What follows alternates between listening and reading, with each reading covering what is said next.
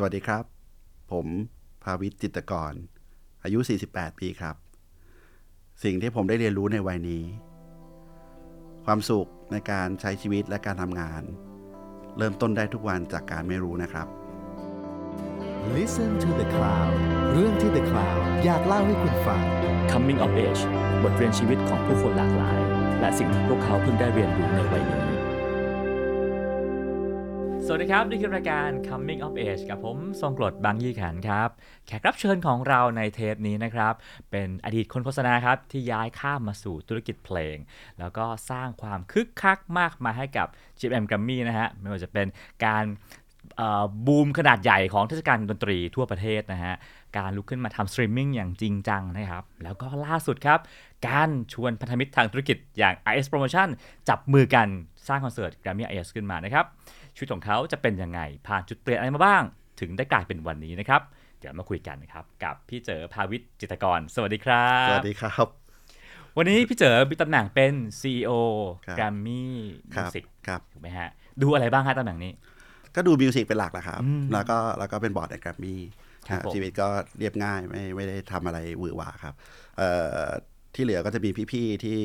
ที่เก่งๆ ในสาขาต่างๆ แต่ก่อนอื่นผมอยากจะกราบขอบพระคุณพี่ทรงกลดนะครับ ที่ให้เกียรติเพราะว่าจริง ๆ ต้องบอกว่าปกติผมไม่ค่อยได้สัมภาษณ์เรื่องส่วนตัวแล้วก็ระวังมากแต่ว่าไม่ไม่ไม่ได้คิดว่าตัวเองเป็นคนที่ deserve แล้วก็ไปดูย้อนหลังมาจริงๆก็เป็นแฟนประจำอยู่แล้ว ดูพี่เก้งพี่เล็กเอ่อดู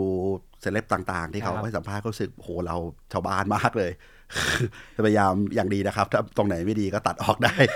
ครับ ที่ผมจะถามก็คือว่าโดยตำแหน่งของพี่เจอหน้าปัจจุบันถือว่าเรียกครัว่าบใหญ่โตมากๆแล้วก็ครับ Impact มาก ๆกับครับแกรมมี่ครับแต่ว่าทำไมสัมภาษณ์พี่เจอที่ออกมาส่วนใหญ่ มีแต่เรื่องงานครับมีแต่เรื่องนโยบายบริษัท ไม่ค่อยมีเรื่องส่วนตัวเลยครับเป็นความตั้งใจไหมครับ เป็นความตั้งใจครับ คือต้องบอกว่าตัวเองอาจจะเป็นคนที่เอ่อไม่ค่อยได้ชอบเวลาที่เห็น คนใช้เงินบริษัทเอ่อสร้างตัวตนจากลักษณะเป็น personal branding เมื่อเมื่อเราไม่ได้ชอบลักษณะนั้นน่ะตัวเราก็ระวังตัวว่าสิ่งที่เราปฏิบัติสิ่งที่เราพูดเนี่ยมันไม่ควรจะไปสะท้อนสิ่งเหล่านั้นเอ่อตัวผมเองตั้งแต่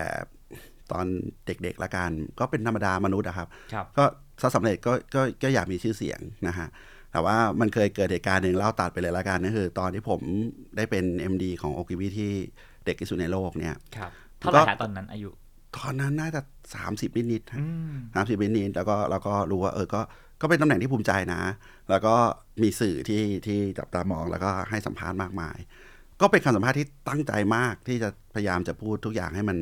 มันเป็นตัวตนเรา รีเฟกองค์กร แล้วก็เราก็ดูดี ถ้าเราก็ไม่ใช่คน personal branding อยู่แล้วครับผมมีมีงานอดิเรกบางอย่างที่ที่อาจจะไม่เหมือนผู้ชายครับผมแบบชอบจัดดอกไม้นะครับ ช่วงนั้นก็จัดดอกไม้ในบาร์อะไรอย่างเงี้ยแล้วก็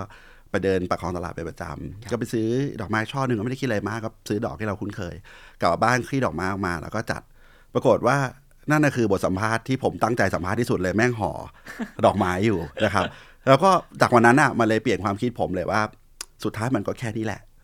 มันก็แค่นี้แหละลาบยศชื่อเสียงมันไม่ได้มีผลอะไรกับชีวิตผมมันวันนั้นมันมันเท่ากับกระดาษห่อดอกไม้ที่ขายในประคองตลาดเออผมเองก็ก็เลยเลย เขาเรียกว่าระวังแล้วก็เปลี่ยนทัศนคติตัวเองนะครับ การให้สัมภาษณ์ของผมส่วนใหญ่เนี่ยไม่ได้อยากใช้คำว่าบริษัทบังคับครับ แต่เป็นเพราะว่ามันเป็นหน้าที่อืมที่เราต้องทำหน้าที่อย่างไม่บกพร่อง เพราะฉะนั้นส่วนใหญ่ที่ผมให้สัมภาษณ์อะมันจะมักจะเป็นเรื่องยุทธศาสตร์ การเคลื่อนตัวของบริษัทนะครับเอ่อเสมอมาจนอยู่แกรมมี่เอ่อผมต้องเรียนว่าผมก็แบ่งเทียร์ให้กับบริษัทว่า ถ้าเป็นข่าวลักษณะนี้อะ ถ้าเป็นยุทธศาสตร์ ผมพูดให้ แต่ว่าผมคิดว่าโลกวันนี้มันเป็นโลกของคนรุ่นใหม่นะครับคนทุกคนแกรมมี่มีคนเก่งๆเยอะมากมาย มันควรจะเป็นเวทีของพวกเขาเหล่านั้น ที่ก็ควรจะอยู่ในแสงไฟหรือสปอตไลท์เอ่อผมเองก็ลดบทบาทลงพอสมควรที่จะไม่ได้ต้องไปสัมภาษณ์มากมายเหล่านั้นนะครับ ก็ก็อาจจะมาทั้งจากตัวตนแล้วก็หน้าที่ที่มันเลยเป็นแบบนี้ครับครับว่ากันว่ายุคนี้เป็นยุคแห่ง CEO Marketing อะนะฮะครับเรียกว่า CEO ที่ที่เก่งอย่างเดียวอาจจะไม่พอต้อง คนอื่นรู้ว่าฉันเก่งด้วยครับต้องมีการสร้าง character แล้วก็ครับออกสื่อเยอะ ๆ ให้คนคนได้ครับรู้ครับซึ่งซึ่งพี่เจ๋อเองก็ไม่ได้อยากให้คนรู้ว่าฉันคือเจ๋อภาวิตแห่งแกรมมี่ผมอาจจะมีหลักคิดที่เป็นเป็นสิ่งที่ยึดเหนี่ยวความคิดตัวเองมาตลอดครับ ผมคิดว่าความสำเร็จของบริษัทไม่ได้เกิดขึ้นจาก CEO คนเดียว แล้วสิ่งที่สำคัญที่สุดเหนืออื่นใดความสำเร็จของบริษัท มันคือผลงานที่เป็นสิ่งจับต้อง ไม่ใช่การขายตัวตนครับให้ผู้คนจับต้องเออ ผมว่าบริษัทที่ดีก็คือผลลัพธ์ของบริษัทที่มันดีนะครับไม่ได้จำเป็นจะต้องไปพยายามจะพูดว่าเพราะมีผู้นำที่ดีอย่างเดียว การเป็นผู้นำที่ดีมันควรจะเป็นสิ่งที่ถูกคนอื่นเขารีเฟล็กไม่ใช่ตัวเองไปพยายามพูดว่าตัวเองดีอย่างนั้นดีอย่างนี้ แต่ว่าไม่ได้แอนตี้นะครับครับเอ่อเอ่อผมว่า CEO Marketing ก็มันก็เป็นวิถีหนึ่งครับนะครับ แต่คนเรามันเดินสู่ความสำเร็จไม่ต้องเป็นทางเดียวเสมอไปครับพูดอย่างนี้เราอยากรู้เลยฮะสมมติถ้าวันนี้เราไปถามคนในตึกแกรมมี่ว่า เอ๊ะ พี่เจอพาวิทย์นี่เขาเป็นคนยังไงนะครับคิดว่าพนักงานจะตอบว่าอะไรฮะเขาอาจจะตอบข้อแรกว่าเขาไม่รู้จักเขาอาจจะไม่รู้จักว่าเอ้าแล้วไม่ไม่ใช่พี่เล็กเหรอเป็น CEO เขาเอ่ออาจจะมีคนรู้จักบ้างไม่รู้จักบ้างอย่างนี้แล้วกันครับครับก็มีคนบางคนรู้จักนะครับ ผมผมผมพูดเรื่องเนี้ยมันเหมือนเหมือนเหมือนเอ่อพยายามจะถ่อมตนเกินเหตุนะครับ แต่จริงๆผมผมว่าด้วยอีเวนซ์จริง ชีวิตผมเวลาขึ้นลิฟต์เนี่ยอ่าผมรู้ทันทีว่าใครรู้จักผมกับไม่รู้จักอะ สมมติถ้าคุณไพบูลย์เข้ามากดลิฟต์ผมว่าทุกคนจะแตกคือ แล้วผก็มไม่ก็กแตล้ากขึ้นแตกคือในทางเดินแล้วครับ แล้วแล้วแล้วก็มีคนอาจจะระวังว่าเอ๊ะจะขึ้นลิฟต์ตัวเดียวกับท่านดีไหมอ่าใช่ไหมครับ เป็แต่นถ้าเป็นพี่เจอผมเคยเดินคนยกของชนผมเบียดเข้าไปในลิฟต์ลบด้อยค่าอะไรอย่างเงี้ยเออเราเราก็ไม่ได้คิดอะไรแล้วก็บางทีที่นี่บางทีก็อาจจะแบบเหมือนกับมีมีการ service mind ของของพี่ๆยามที่ดีครับคือเขาก็จะ service ว่าผู้บริหารมาอาจเชิญเชิญผู้บริหารขึ้น อาจจะเอาลิฟต์ขึ้นมาให้ก่อนอะไรเงี้ยตัวผมเองก็อาจจะ มีความรู้สึกตัวเองว่าตัวเองเป็นชาวบ้านมาก ๆ ก็จะบอกว่าไม่ต้องไม่ต้อง ทุกคนขึ้นลิฟต์ไปพร้อมกัน โอเค ใครรู้จักเราเขาก็ทักทายไหว้นับถือเออหรือทักทายกันเอ่อคนไม่รู้จักก็ก็คือคนไม่รู้จัก เราก็ไม่จำเป็นจะต้องไปเอ่อทำตัวมากกว่าเดิมเขารู้จักเพราะฉะนั้นจะถามว่าเอ่อคุณเจอพาวิทย์เป็นยังไง ผมว่าอาจจะครึ่งครึ่งๆที่รู้จักและไม่รู้จักใช่ครับสมมติถ้าพูดให้เห็นภาพให้คนทางบ้านเห็นภาพเนี่ยแกรมมี่เนี่ยจะมีชั้น 42 ชั้นสูงสุดที่ของคุณไพบูลย์ครับห้องทำงานคุณไพบูลย์อยู่ครับแต่ไอ้ชั้นนี้เนี่ย มีห้องทำงานของพี่เจออยู่ด้วยครับนะฮะก็เรียกว่าจากตำแหน่งห้องก็คงพอจะบอกได้ว่าเป็นครับอะไรในบริษัทแล้วนะฮะตอนนั้นไม่รู้ไงถ้ารู้อาจจะไม่เลือกชั้นนี้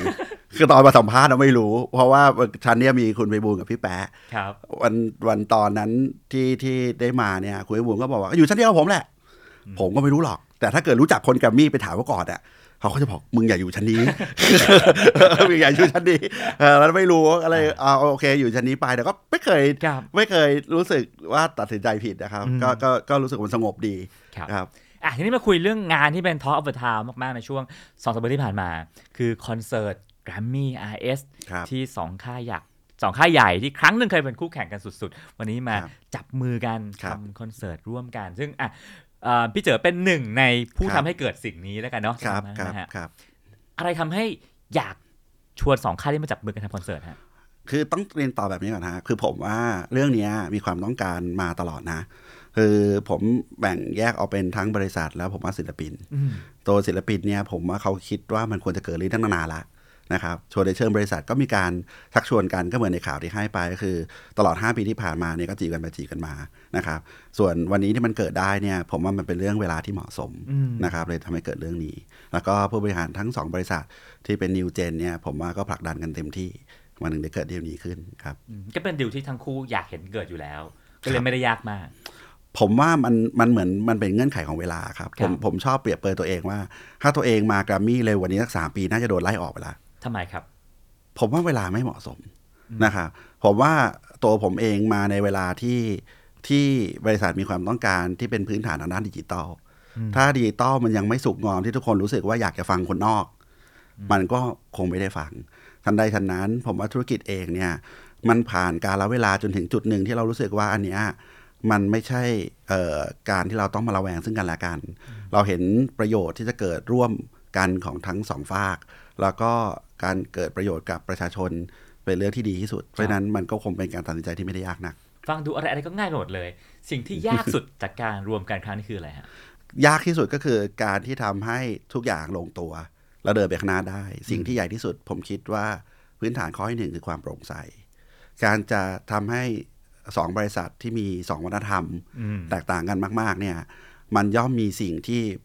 มีธรรมเนียมปฏิบัติซึ่งไม่เหมือนกันนะครับ เพราะฉะนั้นเนี่ยการสร้างข้อตกลงที่โปร่งใสทั้งสองฝ่ายยอมรับได้ครับผมว่านี่เป็นหัวใจสำคัญ ซึ่งก็ต้องให้เครดิตของทีมงานของ RS ที่ไม่ได้นั่งสัมภาษณ์ในวันนี้ด้วยนะครับ ว่าก็ก็มี effort ทั้งสองภาคนะครับเอ่อข้อที่สองคือผมคิดว่าทุกอย่างเป็นเรื่อง fair deal นะครับนอกจากโปร่งใสก็ต้อง fair deal นะครับข้อที่สามก็คือมันเป็นการเดินแบบมี respect นะครับเอ่อมีความเคารพซึ่งกันและกัน ถามว่าบริษัทใครใหญ่กว่าบริษัทใคร มันไม่ใช่เรื่องสำคัญ เพลงใครดังกว่าเพลงใคร ถ้าเราเก็บมาเป็นประเด็นที่ถกเถียงเอ่อศิลปินใครต้องมากน้อยกว่า สีนี้ต้องให้ใครผมว่ามันเกิดไม่ได้หรอก สิ่งสำคัญก็คือว่าทั้ง 3 ปัจจัยเป็นเป็นปัจจัยสำคัญในการพูดคุย แล้วผมคิดว่าสบายใจทั้งสองฝ่ายในการเดิน ถามว่าง่ายที่สุดไหมผมก็ต้องตอบว่ามันยากมาก แต่ว่าเมื่อมันเดินแล้วเนี่ยผมคิดว่าสิ่งที่ผมอยากจะเรียนก็คือวันนี้มันดูสวยงาม แต่มันเป็นแค่จุดเริ่มต้นนะครับ มันเหมือนชีวิตคู่ที่เพิ่งแต่งงานกันนะคนเราเพิ่งแต่งงานไม่ได้แปลว่า ทุกอย่างจะราบเรียดราบรื่น มันต้องใช้ทุกวินาทีที่เรียนรู้ ซึ่งกันและกันมีความอดทน มีความไว้ใจเอ่อแผนงานในการเดินนะมัน 3 ปี 3 คอนเสิร์ตต่อปี เพราะฉะนั้นเนี่ยมันมีสิ่งที่เราต้องปรับจูนนะครับผมก็เลยมองว่าเอ่อความง่ายในจุดเนี้ยคือการได้ประกาศออกไปครับแต่ก่อนที่จะประกาศมีความยากและการเดินก็คงมีความยากเช่นกัน แต่ว่าโซฟาสกูดอะ เดี๋ยวเราจะกลับมาคุยเรื่องชีวิตในแกรมมี่ว่าครับการคนเป็นคนคนนอกนะฮะครับที่เข้ามาบริหารแกรมมี่ครับในตึกที่เต็มไปด้วยศิลปินถูกรับน้องหนักหน่วงแค่ไหนอย่างไรบ้างเดี๋ยวกลับมาคุยเรื่องนี้กันครับอะเราย้อนกลับไปสมัยวัยเยาว์หน่อยฮะครับคุณพี่เจอพาวิทย์เนี่ยโตมากับครอบครัวแบบไหนฮะเด็กชายเจอเนี่ยนะครับเอ่อเติบโตมาในครอบครัวของคนชั้นกลาง เป็นลูกข้าราชการทั้งคุณพ่อและคุณแม่นะครับ ผมมีน้องชายหนึ่งคนนะครับ เจอภาวิทย์เป็นคนที่ไม่มีความโดดเด่นเลย พูดแบบนี้ก็หลายคนก็ชอบพูดว่ามึงอะตอแหลเหลือเกินนะครับ คือคือนั่นคือเหตุผลหนึ่งที่ผมก็ไม่ค่อยอยากให้สัมภาษณ์เพราะว่ามันเป็นข้อเท็จจริง คือตอนเด็กเนี่ยผมเป็นคนตรงกลาง กลางสุดๆเลยอะคือเรียนก็ไม่ได้เก่ง ถามว่าแย่ไหมก็ไม่ได้แย่นะครับเอ่อกีฬาเด่นไหมก็ไม่เด่นนะครับเอ่อมีความสามารถอะไรพิเศษไหมไม่มี นะครับสิ่งที่ดีที่สุดที่เคยได้รางวัลมาคือแชมป์คัดลายมืออนะครับ ซึ่งมันก็ไม่ได้มีอะไรโดดเด่นเอ่อพ่อแม่พ่อแม่ผมเนี่ยนักเรียนทุนทั้งคู่เลยนะ จุฬาทั้งคู่ครับแล้วก็เอ่อมีความเป็นที่สุดอะในในการศึกษาเลยล่ะ ตัวผมก็ไม่ได้โดดเด่นอย่างนั้นนะครับเอ่อฐานะครอบครัวก็ปานกลางเรียกว่าไม่ร่ำรวยเลย อยู่หมู่บ้านแถวนนทบุรี ก็ก็ perceive ตัวเองเป็นเด็กนนทบุรีมาชั่วชีวิตนั่งรถเมล์เอ่อวันละสามชั่วโมงไปกลับ ก็เรียนตามอัตภาพนะครับเอ่อตัดภาพไปเลยก็โรงเรียนสิงคโปร์ไม่มีให้เลือกเรียนเอ่อสองสายครับมีสายเดียวก็คือเลือกเรียนสายวิทย์นะครับโอ้โหเกรดเรามันก็ปริ่มมากนะครับของการที่จะเรียกว่าตัวเองเป็นเด็กสายวิทย์ครับแต่ด้วยความที่เอ่อตัวเองนามสกุลจิตรกร พ่อเราก็เป็นสถาปนิกนะครับแม่เราเป็นนักวิทยาศาสตร์ เราก็คิดว่าเออเราก็อยากเจริญรอยตามเอ่อบรรพบุรุษ หรือคุณพ่อแหละ มันก็คงอยากจะไปสายวิชาชีพก็คือเอ่ออยากเป็นสถาปนิกครับเอ่อแต่ด้วยการเรียนไปแล้วเนี่ยเอ่อมันก็มีความขัดแย้งบ้างที่เห็นไม่ตรงในครอบครัว แล้วก็ประเมินตนเองเหมือนกันนะครับ เพราะว่าส่วนใหญ่แล้วเนี่ยเอ่อจะไปสอบติดคณะสถาปัตย์ในยุคปีนั้นๆเนี่ยมันก็ย้อนกลับไปตั้ง 30 กว่าปีอะนะครับเอ่อก็ไม่ได้มีอะไรการันตีว่าผมจะสอบติดนะครับเอ่อบวกกับความที่ที่บ้านน่ะไม่อยากให้เป็นสถาปนิกอืม แล้วก็ค่อนข้างอยากจะให้ไปเรียนที่จุฬาที่เดียวครับไม่อยากให้เลือกเรียนที่อื่นเลยในขณะที่ตัวเองก็อยากเรียนศิลปากรครับเข้าไปกันใหญ่นะครับ สุดท้ายก็จบลงด้วยความความเฮี้ยนเล็ก ๆ ที่ตัวเอง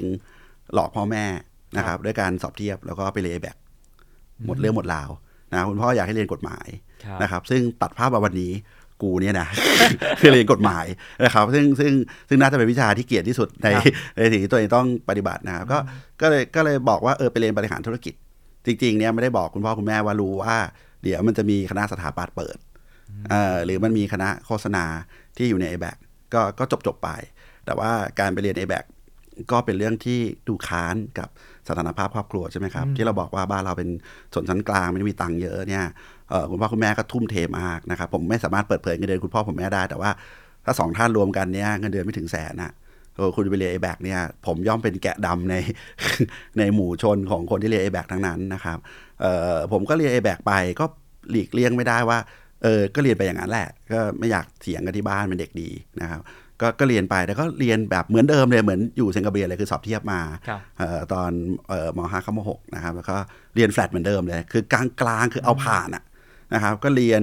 ไปเรื่อยๆปีหนึ่งก็สองสองกว่าอะไรเงี้ยเออก็เรียนไปนะครับ แล้วก็คิดใจว่าเออเดี๋ยวถ้าเกิดคณะมันเปิดเดี๋ยวไปย้ายคณะเอาหรือว่า ถ้าโฆษณามันน่าสนใจเดี๋ยวเดี๋ยวค่อยเดี๋ยวค่อยเดี๋ยวค่อยเดี๋ยวค่อยไปเรียนจนกระทั่งมันเจอจุดเปลี่ยนอืมนะคครับครั้งแรกในชีวิต ครั้งแรกในชีวิตที่ผมว่านี่เป็นเป็น big impact ที่ใหญ่สำหรับผมนะครับ แล้วก็อาจจะอิโมชัน a ลสำหรับผมในในยุคนั้นก็คือ คือผมเนี่ยด้วยความครอบครัวเป็นข้าราชการเนี่ยเวลาของ คุณพ่อคุณแม่ก็มีเวลาให้ประมาณหนึ่งนะครับก็เติบโตมากับคุณยายนะครับก็ถูกเลี้ยงดูแหละครับคุณยายก็เป็นเป็น soft side ของชีวิตเอ่อตอนนั้นเนี่ยผมต้องไปสอบจำไม่ผิดเนี่ยคิดว่าเป็นวิชาไมโครอี o ค o นมิกส์ซึ่งก็เป็นวิชาที่ผมค่อนข้างเครียด เพราะไอเด็กกลางๆ มันสอบทุกอย่างมันก็ต้องลุ้นหมดอะเนาะมันไม่ได้นอนมาสอบผ่านชัวร์อะไรอย่างเงี้ยครับ แล้วก็พอดีคุณยายไม่สบายก็เลยต้องเข้าโรงพยาบาลแล้วก็ให้น้ำเกลือ นะครับผมก็จำไม่ได้ว่าท่านป่วยอะไรมากน้อยแค่ไหนก็ไปเยี่ยมคุณยาย แล้วก็คุณยายก็จับมือผมแล้วก็บอกผมว่าเนี่ยเป็นห่วง อยากให้ตั้งใจเรียนแล้วก็เรียนเรียนเรียนให้จบเรียนให้ดีเออผมเองก็ไม่ได้คิดอะไรกับสิ่งนั้น เพราะว่าตัวผมก็ไม่ได้เด็กเกเรนะครับไม่ได้เรียนตกตกหล่นๆแต่ว่าด้วยความคุณยายอาจจะสนิทมากก็รู้ว่า เอ้ยมันมันคาบรู้คาบดอกตลอดเวลาอะไรอย่างเงี้ยครับปรากฏตอนที่ผมไปสอบมันเนี่ยเออคุณยายผมเขาช็อกน้ำเกลือนะครับ ก็เลยพาราไลซ์ เป็นอัมพฤกษ์พูดไม่ได้ครับอันนั้นคือประโยคสุดท้าย แล้วแล้วประโยคนั้นส่งผลกับชีวิตพี่เจอยังไงครับ ก็ส่งผลกับผมอย่างมากว่า ถ้าเราไม่มีโอกาสสื่อสารเป็น two way communication ละนะครับ สิ่งเดียวก็คงต้อง prove ให้ยายภูมิใจว่าโอเค สิ่งนั้นนะมันจะเกิดขึ้นให้ได้ ซึ่งโอเค สิ่งที่ไม่ดีคือคุณยายผมละลายไปสัก 2 ปีก่อน แล้วก็แล้วก็ก็จากไป เพราะฉะนั้นก็อาจจะไม่ได้เห็นแต่มันเป็นปฏิฐานที่ผมตั้งใจ ว่าผมจะตั้งใจเรียนเอ่อให้ที่สุดเลย นะครับ แล้วก็เอ่อผลลัพธ์ของมันก็ก็คงดีเอ่อมันเป็นช่วงที่ผมเนี่ยเลือกเลือก major นะครับ ผมก็เลือกเรียน major โฆษณาเรียน advertising ผมผมจบบริหาร BBA นะครับเลือก major โฆษณา แล้วผมก็ชอบด้วยนะครับเออเพราะมันได้ใช้ creativity ซึ่งก็เริ่มรู้ตัวว่าเออ creativity มันมีหลายฟอร์มครับมันไม่ใช่ฟอร์มเดิมที่ผมเข้าใจมาตอนที่ยังไม่ได้เข้าใจเงื่อนไขของสังคมเงื่อนไขของการศึกษาเอ่อต้องให้เครดิตเอ่อ มหาวิทยาลัยนิดหนึ่งสมัยก่อน a b a c ในนี้เขาเรียก AU กันใช่ไหมครับมหาวิทยาลัยอัสสัมชัญเนี่ยมันเป็นหนึ่งในไม่กี่คณะที่เอาตัวจริงมาสอน เพราะฉะนั้นเราจะได้เรียนกับสุดยอดของแต่ละสาขานะครับของเออวิชาการด้านต่างๆ ที่เกี่ยวกับด้านโฆษณา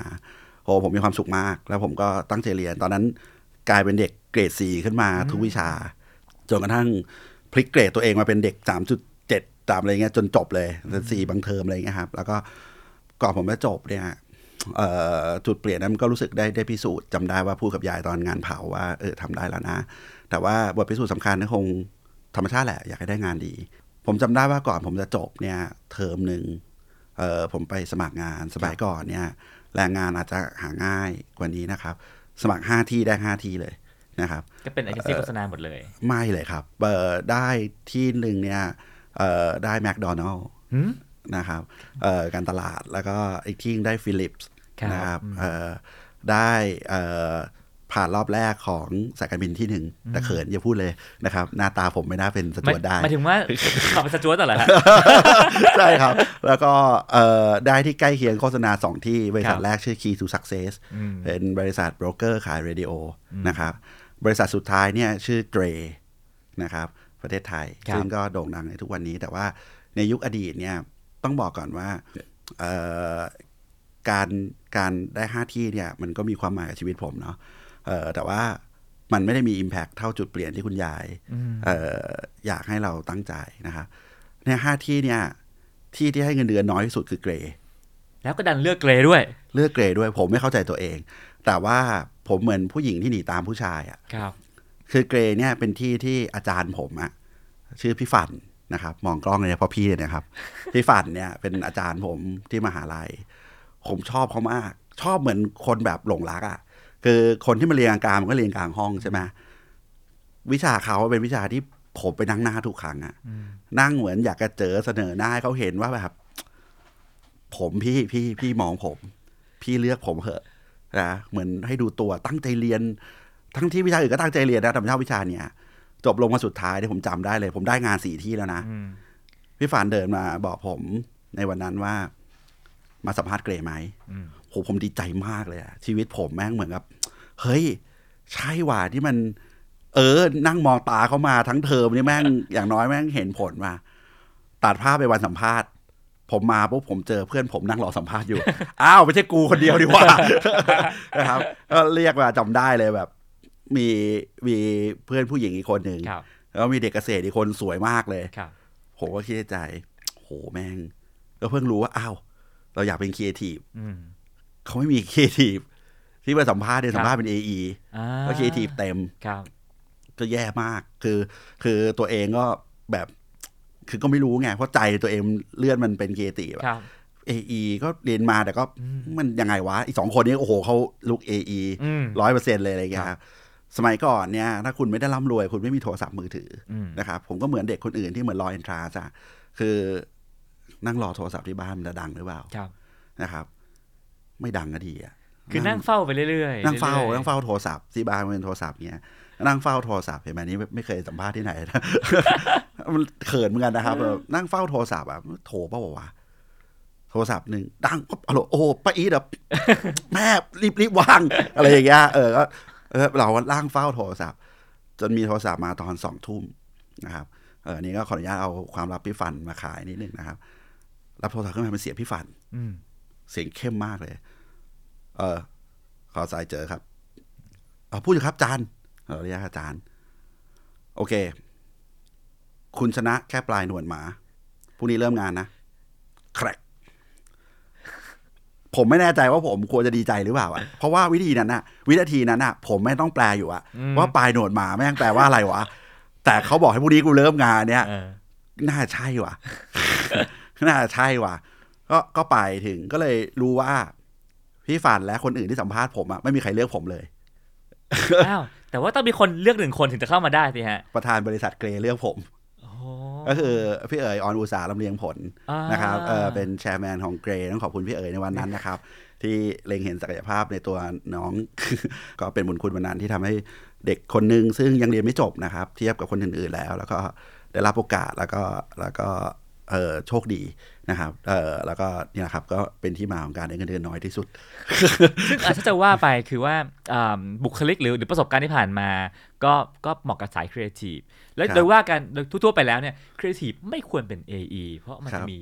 ความเป็นศิลปินอะไรบางอย่างครับอะไรทำให้พี่เจ๋อมองเห็นว่าพี่เจอเหมาะกับการเป็นครีเอทีฟไอยเป็น AE ฮะ คืออันนี้ก็เอาความลับพี่เอ๋ยมาขายอีกครั้งนะครับ เออมันก็ไม่เคยบอกที่ไหนนะครับ ผมผมไปถามพี่เอ๋ยในวันที่ผมเติบโตแล้วเอ่อ ดูได้รับความไว้เนื้อเชื่อใจแล้วถามว่าทำไมวันนั้นพี่เอ๋ยเลือกผมอืมนะครับพี่เอ๋ยบอกว่าผมเป็นหลานแฟนเก่าพี่เอ๋ยครับเห็นไหมชีวิตผมนี่มันเป็นหลานอุบาทมากเลยแฟนเก่าเป็นหลานแฟนเก่าครับ แล้วก็ผมก็เลยถามแกว่า แต่มันไม่น่ามีผลที่จะมาเกี่ยวกับชีวิตส่วนตัวเพราะเอิญพี่เอ๋ยอาจจะรู้จักครอบครัวผมอ่าเอ่อในในที่ผมไม่รู้จักเขาก็บอกว่าเออครอบครัวเนี้ย เป็นคนซื่อสัตย์สุจริตอืมตั้งใจทำงานไม่ยอมแพ้อืมก็เลย ซึ่งแฟนเก่าด้วยไงเราก็ไม่อยากถามเยอะก็เอาเป็นว่าเอากูเข้ามาอยู่แล้วก็โอเคแหละ ก็ก็ก็แต่มันเป็นการเริ่มต้นที่มันมันแย่พอสมควรนะครับ เพราะว่าหนึ่งก็คือคนหนึ่งเขาไม่ได้เลือกเรา เราเข้ามาได้ก็ก็อาจจะไม่ได้พิสูจน์ความสามารถร้อยเปอร์เซ็นมีแต่ความเชื่อครับเพราะว่าไม่ได้ไม่ได้เห็นอะไรเราลึกซึ้ง แล้วก็ผมยังเรียนอยู่ ยังต้องไปเรียนด้วย ยังต้องไปเรียนด้วย ก็เลยย้ายเทอมสุดท้ายได้ไปเรียนภาคค่ำเชื่อไหมครับว่ายังฝัน ถึงการสอบสามวิชาสุดท้ายจนถึงปัจจุบัน ฝันว่าสอบตกไม่รู้กี่ครั้งในความฝันที่สะดุ้งตื่นน่ะมันเป็นมันเป็นไนท์แมร์เพราะว่าอาชีพโฆษณาในสมัยอดีตเนี่ยงานหนักมากนะครับ แล้วก็ผมกลัวตกงานมาก เพราะมันเป็นงานแรกในชีวิตผมอะเออแล้วเรายิ่งประเมินได้ว่าเราเข้าไปด้วยความไม่พร้อม ทุกคนอาจจะไม่เห็นฝีมือเรา แล้วเราเสือกไม่ได้อยากเป็นเออีกอะคือเหมือนว่าไม่มีปัจจัยใด ๆ ที่คุณควรจะผ่านโปรอะนะครับแล้วคุณต้องเรียนไปด้วย เพราะฉะนั้นเนี่ยผมยังจำได้เลยผมถ่ายหนังอยู่ถึงตีสี่ผมนั่งอ่านหนังสือไว้ร้องไห้ไปอะถ่ายหนังรถยนต์อะถึงตีสี่มึงไม่เลิกกองกันทีพรุ่งนี้กูสอบแปดโมงเช้ามันก็มันก็เป็นเรื่องที่แบบเป็นประสบการณ์แล้วมันยังเป็นฝันร้ายที่ที่ฝันมาถึงทุกวันนี้นะครับ แต่สิ่งที่ที่มันแย่ไปกว่านั้นก็คือ วันนั้นเนี่ยผมก็คงมีอีโก้ในใจอยู่ระดับหนึ่งก็คือแต่ตัวผมไม่ได้ด้อยค่าตัวเองครับนะครับ ผมก็รู้สึกว่าผมก็ถือว่าเป็นคนหนึ่งที่เรียนดีในคณะอยู่ระดับต้นๆแล้วก็คิดว่าเออเราก็ ผมพูดภาษาเด็ก ๆ ของผมวันนั้นเราก็หนึ่งในตองอูนะอืมเออแต่ทำไมชีวิตเรามันช่างทุเรศทุรังกระดาษดีวะ คือมันมันทำอะไรมันก็ผิดไปหมดอะ คือเขียนเอกสารถูกแก้แบบสมัยก่อนเนี่ยเขาคงคิดกันบ้างว่ามันเออน้องๆที่อาจจะไม่เห็นภาพนะครับ วันนั้นเนี่ยโทรศัพท์มือถือไม่ใช่ของแพร่หลายครับนะครับ คุณต้องมีตังค์ประมาณหนึ่งสองก็คือคอมพิวเตอร์เนี่ย ไม่มีอืมไม่ได้เป็นของแพร่หลายขนาดนั้นครับคอมพิวเตอร์จะมีแค่โต๊ะเลขาเท่านั้น ทุกคนไม่มี personal computer ทุกคนต้องเขียนเอกสารเพื่อไปให้เลขาพิมพ์ครับหรือไม่คุณก็ต้องพิมพ์ดีดแล้วส่งแฟกซ์ครับไม่ได้มีกรุ๊ปไลน์เหมือนทุกวันนี้นะครับครับอาชีพเราลำบากมาก เพราะฉะนั้นเวลาผมเขียนแล้วมันไม่ถูกอะทั้งไวยากรณ์และคอนเทนต์น่ะมันจะมีปากกาแดงอะเขียนแก้แดงแบบคุณเคยเห็นมองเข้าไปในพื้นที่ที่เราพิมพ์ไปมันเป็นสีดำอะเออผมมองไม่เห็นสีดำอะผมเห็นสีแดงแบบทั้งหน้า คือถ้าเขาไม่อดทนเขาคง เขียนใหม่อะอืมจนกระทั่งพี่ฝันผู้เป็นนายที่รักของผมอะเอ่อคงทนไม่ไหวอะ มีวันหนึ่งผมเอาผมบอกมันทำงานหนักใช่ไหมครับว่ามาแปดโมงผมก็กลับบ้านตีสองครับเช้าวันรุ่งขึ้นผมมาทำงานวันหนึ่งอะผมพบว่าบนโต๊ะผมอะมันมีกระดาษที่แบบมันไม่นอกจากมันมีสีแดงอะ มันเป็นเต็มไปด้วยความยับยุยี่อะครับเหมือนถูกขยำมา ถูกครับ มันถูกขยำมา แล้วผมคิดว่ามันถูกปาลงถังขยะแล้วด้วย แล้วถูกหยิบขึ้นมาคลี่ใหม่ครับว่าคุณไม่ควรจะรอดพ้นจากเหตุการณ์นี้ไปได้อะคือผมว่าถ้าผมแฟลชแบ็กมันคงแก้จนโมโหอะอืมแล้วขยำทิ้งปาลงถังขยะแล้วเขียนให้ใหม่อะอ่าเขาคงคิดในใจว่ากูจะให้มึงผ่านพ้นแบบนี้ไปให้ได้ มึงก็ต้องแก้อืมโหผมแบบเห็นวันนั้นอะกระดาษใบนั้นผมยังเก็บไว้ที่บ้านถึงวันนี้เลยครับ คือมันมันมันไม่มีอะไรเลวร้ายกว่านั้น คือคือตัวเองชื่อภาวิทย์ใช่ไหม ครับคือผมบอกแม่ผมเลย ผมเนี่ยภาระของแท้เลยอะคือวันนั้นน่ะบอกเลยว่า โอ้โห แม่งไม่ใช่ภาวิทย์แล้ววันนี้แม่งภาระชัดๆอะคือรู้สึกว่าแม่งเป็นตัวถ่วงสำคัญของทีมมากอะคืออย่าไปพูดว่ามีไอเดียเลยอะเอาแค่ว่าเบสิกแม่งไม่รอดสักข้ออะคือความที่ผมมีปมด้อยมากที่แบบเหมือนจบกแต่ภาษาอังกฤษแม่งไม่ใช่อะครับความรู้ความสามารถมันก็ผิดไปหมดอะแล้วกรุ๊ปข้างๆผมนี่คือ group Pantene อืมนะครับ ซึ่งสมัยนั้นนะเขาทำงานกับมี่ผมเจอพี่เล็กพี่เจื้อครั้งแรกเนี่ยครับสมัยนั้นเลย กลุ่มเนี้ยเขาเป็น New Yorker กันหมดเลยอะอืมเหมือนน่าจะจบ NYU กันทั้งแผนกอะงงภาษาอังกฤษดีที่อะไรขนาดนั้นว่า เออ คือแม่งพูดภาษาอังกฤษอย่างเดียวเลยอ่าปุ๊บผมแม่งก็ไม่รู้อะแบบแย่มาก ผมอะหาทางออกไม่เจอ ผมก็รู้ว่ากลุ่มเนี้ยเขาเก่งอะผมก็เลยมีวันหนึ่งผมคิดสั้นมากเลยครับ ขออภัยทุกคนที่อยู่ในกลุ่มนั้นนะครับ นี่คือครั้งแรกที่เปิดเผย ผมรอทุกคนกลับบ้าน ซึ่งแม่งก็ไม่กลับบ้านกันสักทีนะครับเออมันเป็นคืนวันศุกร์นะครับผมผมนั่งจ้องเลย ผมนั่งรอเขาก็เสร็จงานเขาทำงานหนักฮะทุ่มเทเขากลับบ้านเที่ยงคืนนะครับ สมัยเดิมเนี่ยการ convince ด้วยเรื่องเอกสารเนี่ยถือเป็นหัวใจสำคัญของ strategic thinking อืมเพราะว่าการจะแก้งานการจะทำ report ทุกอย่างสื่อสารผ่านการเขียน เพราะฉะนั้นมันเป็น beauty of writing นะครับ ซึ่งผมไม่มีเลย คือเขียนผมก็ไม่เป็นอยู่แล้ว ดัน ต้องเป็นภาษาอังกฤษ ซึ่งมันต้องยากมากอะ่ะ ผมไม่รู้ว่าผมจะทำยังไง ผมก็สิ้นคิดสุดท้ายผมรอเขากลับบ้าน ผมก็รอจนถึงตีหนึ่งเขากลับบ้านเที่ยงคืนผมรอจนตีหนึ่งผมก็เข้าไปขโมยแฟ้มอืมในห้องทำงานเขา ผมซีหลอกเอกสารของเขาทุกฉบับจนถึงหกโมงเช้าอะซีหลอกทุกฉบับเลยครับเขียนไงวะเขียนแค่นั้นเลยอะผมเพื่อเอามาเรียน เอามาลอก เอามาลอก คือเอามาลอกเลยเพราะมันจะมีแพทเทิร์นของอ่าการโฆษณาอยู่เราเราอ่านออกเราไม่ได้แปลไม่ออก แปลไม่ออกก็เปิดอีก เราเริ่มเห็นแพทเทิร์นว่าออกเขาเขียนอย่างนี้ เช่น coming through with this smell please file กูจะเขียนได้ไหมวะ คือคือนี่มันไม่ใช่ศัพท์แบบเด็กไทยอยู่นนทบุรีจะเขียนนะคือเราก็เห็นแล้วแบบหลอกหลอกไม่รู้ไว้ยตอนนี้แม่งหน้ามืด หลังชนฝาแล้วลอกแม่งหมดเลย ดูดูดูดูเก็บ อาทิตย์เดียวเนี่ย มีคนเดินมาชมผมเลยอะโหคุณพัฒนาเร็วมากเลยอะภาษาคุณดีมากเลยอะไม่อยากบอกกูก๊อปแม่งหมดเลยจนวันนี้ก็ยังไม่มีใครรู้นะครับ ว่าที่มาของ CEO นี่เออผมมีสัญชาตญาณของการเอาตัวรอด คือคือผมรู้สึกว่าผม ผมไม่ผ่านโปรไม่ได้ เราไม่ได้อยากโกงนะครับ แต่เราไม่เข้าใจว่าอืมมันต้อง standard ไหนวะครับที่มันใช่อะอืมทำไมเราดีไม่พอสักที พอเราเริ่มเอาตัวอย่างของคนอื่น เราเรา ต้องบอกเราอายเราจะไปบอก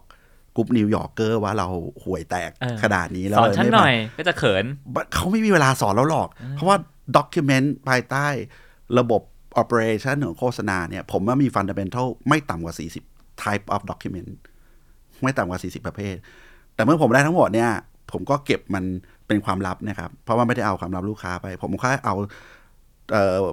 สิ่งที่เป็น format อืมเอ่อสิ่งที่มันเป็นรูปแบบภาษามา ประยุกต์ใช้นะครับ แล้วก็เราก็ใช้จนจนผมเป็น MD อะเอกสารเหล่านั้นก็ก็ทำให้ผมแบบเหมือนเข้าใจว่าอ๋อมันเป็นประมาณนี้แหละนะครับ ก็ก็เหมือนจะ smoothก็คือพี่เจ๋อก็ไปถึง MD ของ Greyอย่างฮะอ่า AE จูเนียสุดๆ มีคำว่าจูเนียอยู่หน้า AE อีกซึ่งไม่เข้าใจว่าหน้าตากูก็จูเนียอยู่แล้ว มึงจะไปบอกโลกอีกทำไมว่ากูจูเนียนะครับ ให้ลูกค้าแบบ สงสัยเราเออเออนะครับแล้วเราก็เราก็โอเคมันก็มีการปรับตัวที่ทำให้ทุกอย่างเหมือนจะดีขึ้น ก็ชีวิตผมก็เป็นเรื่องเลวร้ายเสมอนะฮะก็คือผมคงเป็นภาระจริงๆอะฮะเมื่อผมครบ probation นะครับ ก็เจ้านายผมก็เอาซองมาให้นะครับ ผมก็โหตอนแรกตกใจนึกว่าโดนไล่ออก เขาก็บอกว่า โอเค คุณผ่านโปรนะ แต่ผมลาออกทั้งทีมนะครับ ทีมพิฟานตอนนั้น ลาออกหมด เป็นความรู้สึกบอกไม่ถูกอีกครั้งหนึ่งก็คือเขามีกันอยู่ไม่รู้กี่คนอะเขาออกหมดเลย เขาไปซาชิอืมแล้วมีผมคนเดียวที่เขาไม่เอาไป ไม่ต้องคิดครับว่าเขารู้สึกยังไงนะครับ แต่ผมเป็นรักเขาถึงทุกวันนี้ แล้วก็ขอบคุณเขาทุกครั้งที่มันเป็นประสบการณ์ทุกคนไปเติบโตด้วยซาชิหมด มีผมเหลือคนเดียวในกลุ่มแล้วกลุ่มข้างๆ คือดิวยอร์กเกอร์ตอนนั้นเนี่ยเอ่อ จำได้เลยว่าถ้าจะเนมชีวิตของตัวเองเนี่ยมันคือชีวิตเมาคลีลูกหมาป่าอืมที่แท้จริงนะครับ ก็คือ คือแม่งไม่รู้อะไรเลยอะอืมคือเหมือนจะดี เอ้าเฮียอีกละอืมนะครับ จมน้ำอีกแล้วนะครับ เข้าใจเลยว่าความรู้สึกทำไมการถูกถีบลงทะเลแล้วว่ายน้ำขึ้นฝั่งต้องว่ายให้ได้อืมเออว่ายไม่ได้ใครจะมาช่วยเขาก็จมน้ำอยู่เหมือนกันนะครับเออตอนนั้นไม่มีใครให้ลอกละสิ่งเดียวที่เอาตัวรอดมาได้ก็เลยต้องบอกว่าเอาตัวเองไปคบกับครีเอทีฟอืมนะครับเอ่อยุคนั้นก็ต้องขอบคุณพี่เคครัสบมพัฒน์ทฤษฎิคุณซึ่งอาจจะรู้จักดีอยู่แล้วว่าตอนนี้เป็นครีเอทีฟที่ใหญ่ที่สุดที่อยู่ที่ Publicis Group หรือ l e o b a n e t นะครับครับ ก็ก็ให้พี่เคสอนให้ทุกคนคือไม่รู้อะ brief ที่ดีเป็นยังไงไม่รู้เอออันนี้เป็นยังไงไม่รู้ แต่รู้ว่าผมพร้อมจะพัฒนาตัวเอง ก็เลย ถูกอุ้มชูด้วยแผนกครีเอทีฟกราฟิกที่เอ็นดูผม สอนงานผมให้ผมแบบเหมือนเหมือนพอเป็นนะครับ ตรงนั้นน่ะผมว่าเป็นจุดสำคัญในชีวิตจุดหนึ่งที่ทำให้ผมค้นพบว่า เฮ้ย เราสามารถเป็น AE ที่แตกต่างได้ว่ะอืมคือมันไม่มีครีเอทีฟให้รับสักที แต่ว่าเราเป็น AE ที่ครีเอทีฟได้ อันนี้คือหัวใจสำคัญ ผมมองเห็น percentage ของ AE ที่เป็นครีเอทีฟเนี่ย ไม่ถึง 5%ของตลาด ครับ นะครับเพราะส่วนใหญ่จะเป็น Service Base ครับนะครับก็ไม่ได้ไปว่าอะไรเขานะครับผมมองว่า เอ้ย แล้วความเป็นพี่ฝานเองก็เป็นมนุษย์ strategic เขาก็สอนเราไว้บวกกับ Creative ที่ทำให้เราเข้าใจว่าสมัยก่อนมันไม่มี planner คุณต้องทำเอกสารเอง เราก็เลยคิดว่าเออ นี่น่าจะเป็นจุดแตกต่างของเรานะ ภายใต้ความที่แบบเป็นคนกลางๆ มีจุดเปลี่ยนครั้งที่หนึ่ง ซื้อบื้อลมลุกคุกคลานเนี่ย แต่ผมมีฝันที่ใหญ่นะ ผมบอกกับยายผมไว้ว่า ถ้าผมอายุสามสิบเมื่อไหร่เนี่ย ผมต้องประสบความสำเร็จนะครับ แม้บรรทัดของความสำเร็จในอายุสามสิบเนี่ย ผมจำไม่ได้ว่าผมไปอ่านบทความอะไรนะครับ ในสมัยนั้นอ่านบทความเยอะ แต่เขาบอกว่าคนที่ทำงานเลยโดยไม่เรียนต่อได้เปรียบคนเรียนต่อ เอองงเหมือนกันเว้ยเขาบอกคุณจะมีเวลาทำงานเนี่ยเขาบอกคนจบปกติอายุ22คุณจะมีเวลาทำงาน8ปี คนไปเรียนเมืองนอก จะเริ่มอายุงานประมาณสัก25 26เขามีเวลาเติบโต5ปี ผมเริ่มงานอายุ19โห ผมมีเวลาต้อง10ปีอะผมน่าจะมีข้อได้เปรียบสิ ผมมีความทะเยอทะยานในสิ่งนั้นอยู่ก็คือ ผมจะสำเร็จให้ได้ภายในอายุ30นี่นี่เป็นพื้นฐาน ผมก็เซอร์ไวเวอร์สุดฤทธิ์นะครับ จนผมเติบโตเอ่อจนจนโอเคก็ได้เลื่อนขั้นอะไรไป ถ้าถ้าตัดภาพเร็วๆละหลังจากตรงนั้นก็คือเอ่อผมมีความอยากจะสำเร็จ ผมรู้ว่าบริษัทใดดีที่สุดในตลาดในเวลานั้น แต่ผมบอกตัวเองว่าผมจะไม่ไปสมัครงาน ผมจะไม่ไปสมัครงานที่โอกิวีครับเพราะว่าโอกิวีดีที่สุดอืมผมจะทำตัวให้ดี ให้มีคุณค่ามีชื่อเสียง จนวันหนึ่งโอกิวีมาชวนผมอืมนะครับนั่นนั่นคือความตั้งใจตอนที่เป็นเด็กถึงแม้จะเป็นคนที่กลางมากแต่ก็ก็คิดว่าก็เป็นคนมีความฝันใหญ่นะครับโอเค ผมก็เติบโตที่ Grey จนผมเป็น manager นะครับเอ่อสมัยก่อนเนี่ยก็มีโฆษณา ซึ่งก็ลิงก์กับแกรมมี่อีกนะ คือฟิล์มสีฟูจิอืมพี่เบิร์ดพี่เบิร์ดดังมากนะครับ บริษัทที่ทำตอนนั้นคือ DYR นะครับ มันก็ทำให้ผมเอออยากไป เพราะผมเอ่อมีพี่คนหนึ่งที่ชื่อพี่เต่าสถาพรหานพาณิชย์นะครับเป็นครีเอทีฟชื่อดังซึ่งมาอยู่ Grey แล้วก็ผมก็ชอบเขามากๆเหมือนเดิมเลยครับเอ่อผู้หญิงหนีตามผู้ชายอีกละพอเอ่อพี่ฝันเอ้ยพี่พี่พี่เต่าเนี่ยเอ่อย้ายไป DYR นะครับ ไปอยู่บริษัทที่ทำฟิล์มสีฟูจิในสมัยนั้น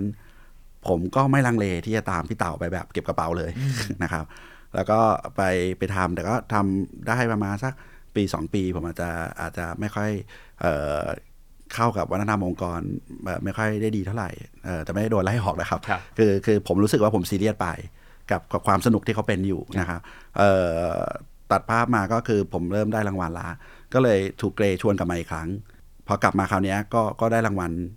เยอะแยะมากมายเอ่อ international นะครับเอ่อบทสรุปในชีวิตโฆษณาผมเจนที่หนึ่งมันก็ประมาณนี้นะครับ ซึ่งเอ่อเป็นสิ่งที่ต้องขอบคุณอุตสาหกรรมมาก ๆ เพราะว่าผมว่าอดีตมันเข้มข้น สนุกมีเพื่อนฝูงที่ดี มีครูที่ดีมีนายที่ดีนะครับเอ่อต้องบอกว่าบทสรุปเหล่านั้นน่ะมันทำให้ชีวิตผมเนี่ย เรียนรู้หนึ่งคำที่เรียกว่า growing pain อืมนะครับ คือผมเติบโตเร็วมากนะครับ เพราะว่าเอ่อด้วยความที่เป็น survivor แล้วก็อยากจะ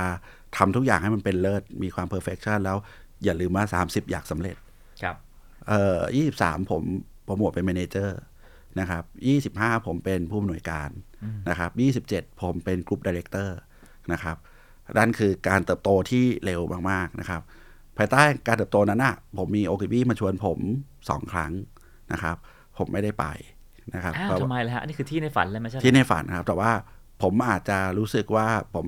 ยังไม่ถึงเวลาจนกระทั่งมาเดินมาสู่เอ่อจุดที่ผมเรียกว่าตัวเองพีกแล้วกัน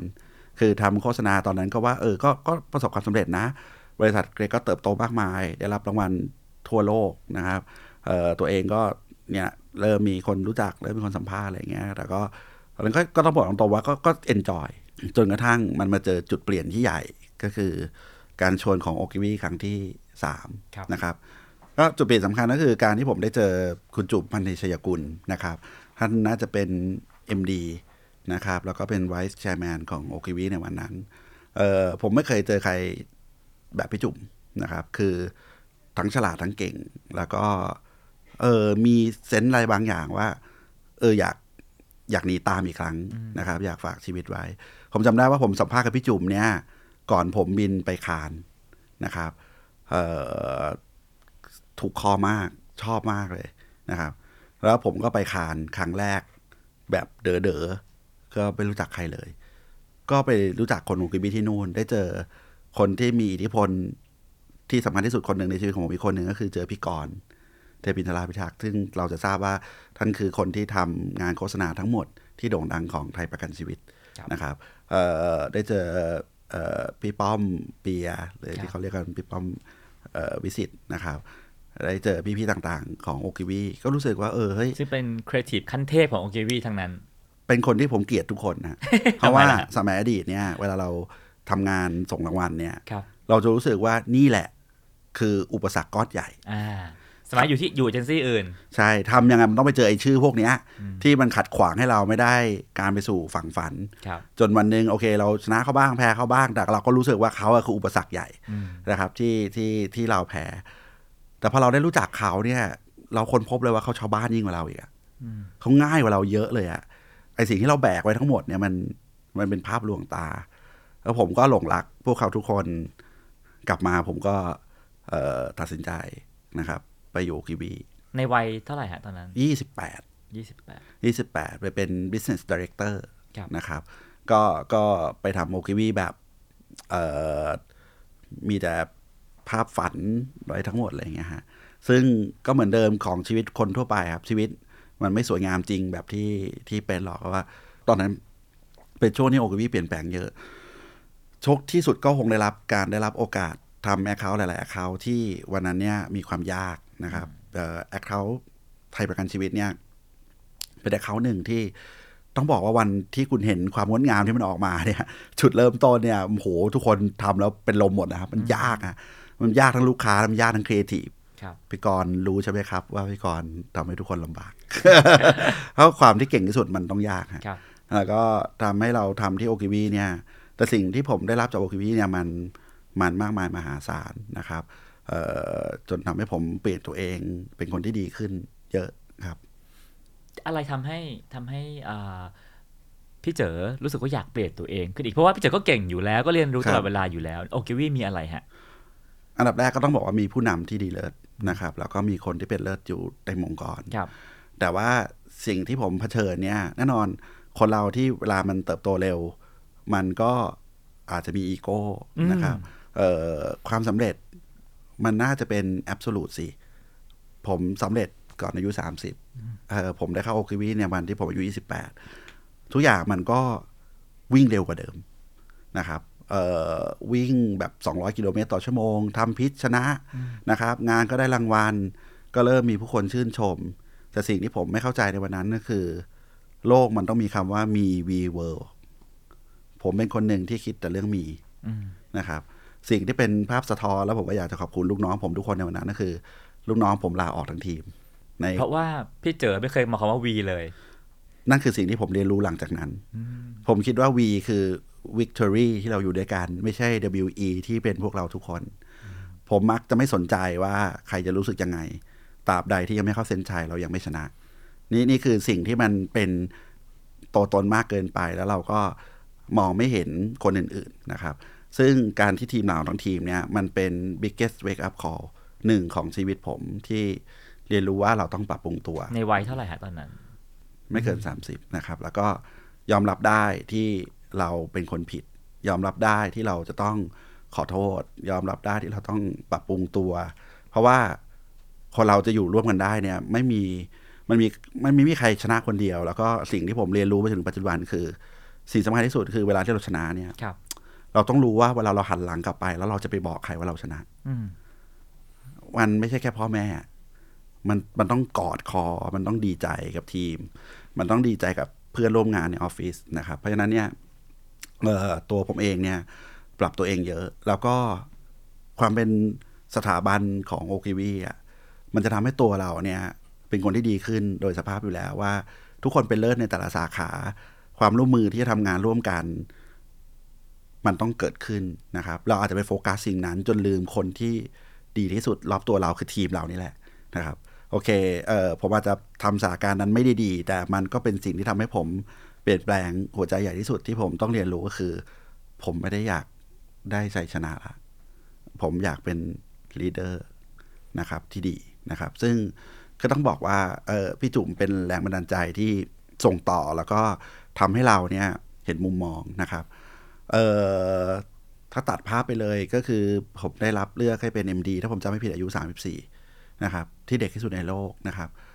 วันนั้นเนี่ยผมกล้าพูดว่ามีคนที่เพียบพร้อมกับผมอะไม่ต่ำกว่า 5 คนในออฟฟิศครับที่ผมคิดว่าเขามีทั้งวัยวุฒิคุณวุฒิและความพร้อม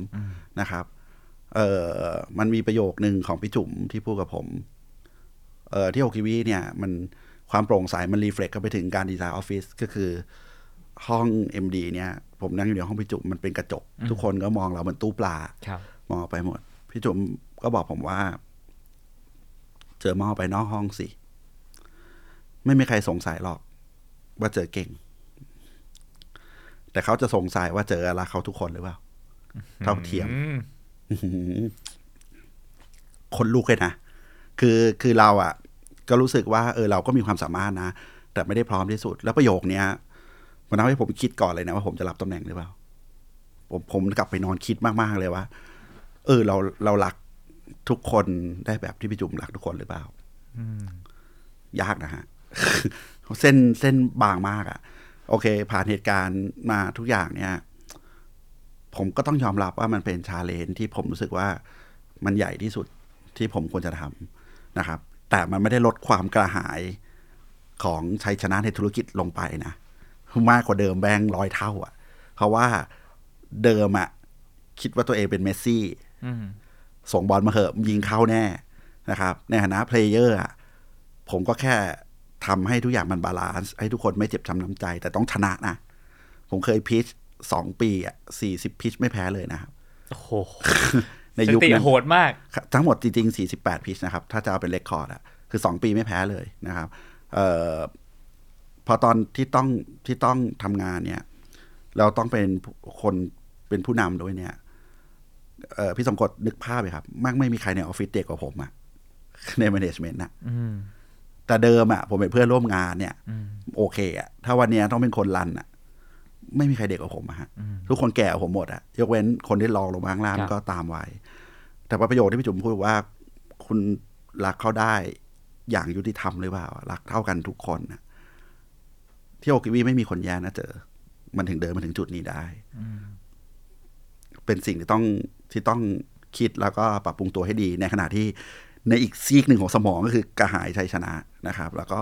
ผมก็ต้องให้เครดิตว่าในยุคนั้นเนี่ย มันสำเร็จได้ไม่ใช่เพราะผมนะครับ มีพี่นิดซึ่งวันนี้เป็นแชร์แมนของโอคิวีมีพี่ฝัน ซึ่งโคจรกลับมาเจอกันเป็น Head of Strategic Planning นะครับ มีพี่ๆ Creative อีกมากมาย รวมถึงพี่จุ๋มหรือ Regional ที่ Support การเดินทางวันนั้นน่ะมันก็สำเร็จอย่างดีงามนะครับ ผมจำไม่ผิดเราได้ a n c of the Year 3 ปีซ้อนได้รางวัลทั่วโลกเป็นที่หนึ่งนะครับ เราน่าจะเป็นบริษัทที่มีกำไรดีที่สุดบริษัทหนึ่งในกลุ่มของ WVP เลยนะครับ ซึ่งทุกเรคคอร์ดที่สร้างไว้เนี่ย คือชาเลนที่พี่จุ๋มบอกผม สิ่งที่พี่จุ๋มให้ผมในวันนั้นก็คือ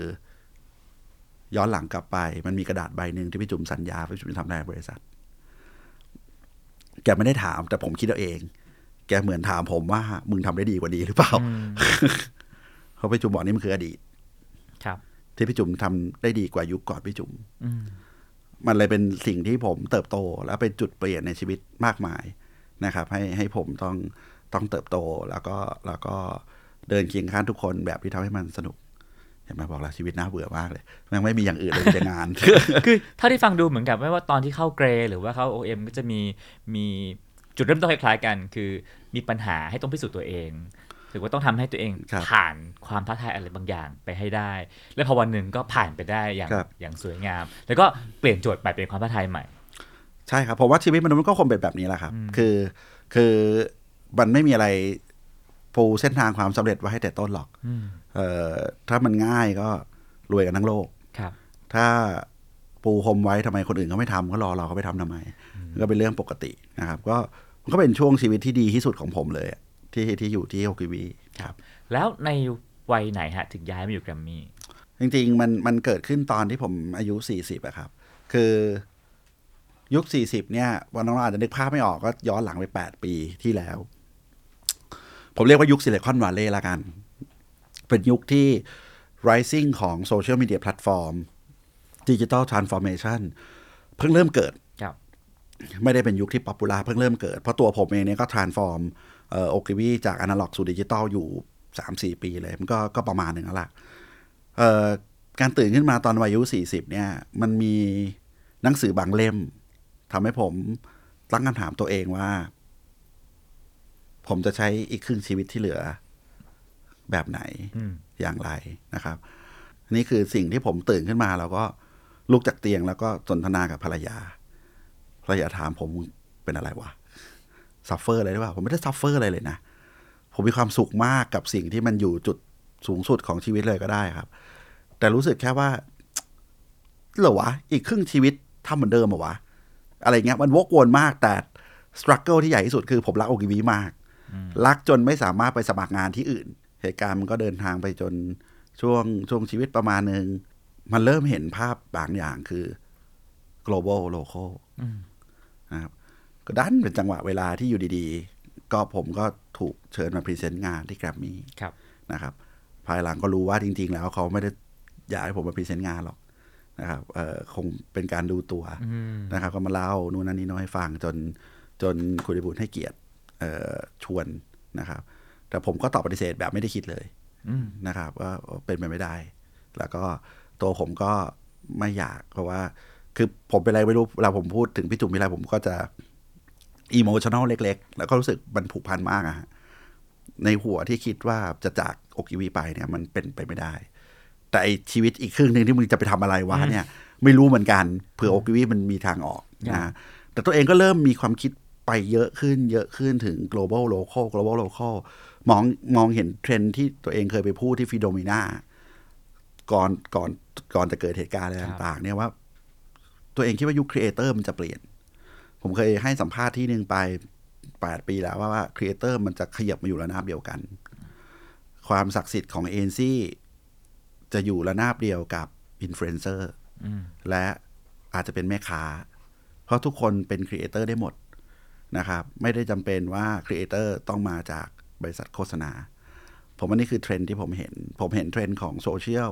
เห็นเทรนด์ของ Silicon Valley ที่ เขาจะน่าจะเดินแบบไหนในประเทศ ผมก็ raise เรื่องราวเหล่านั้น จนสุดท้ายเรื่องนี้มันหมกมุ่นมากในหัว ผมก็เลย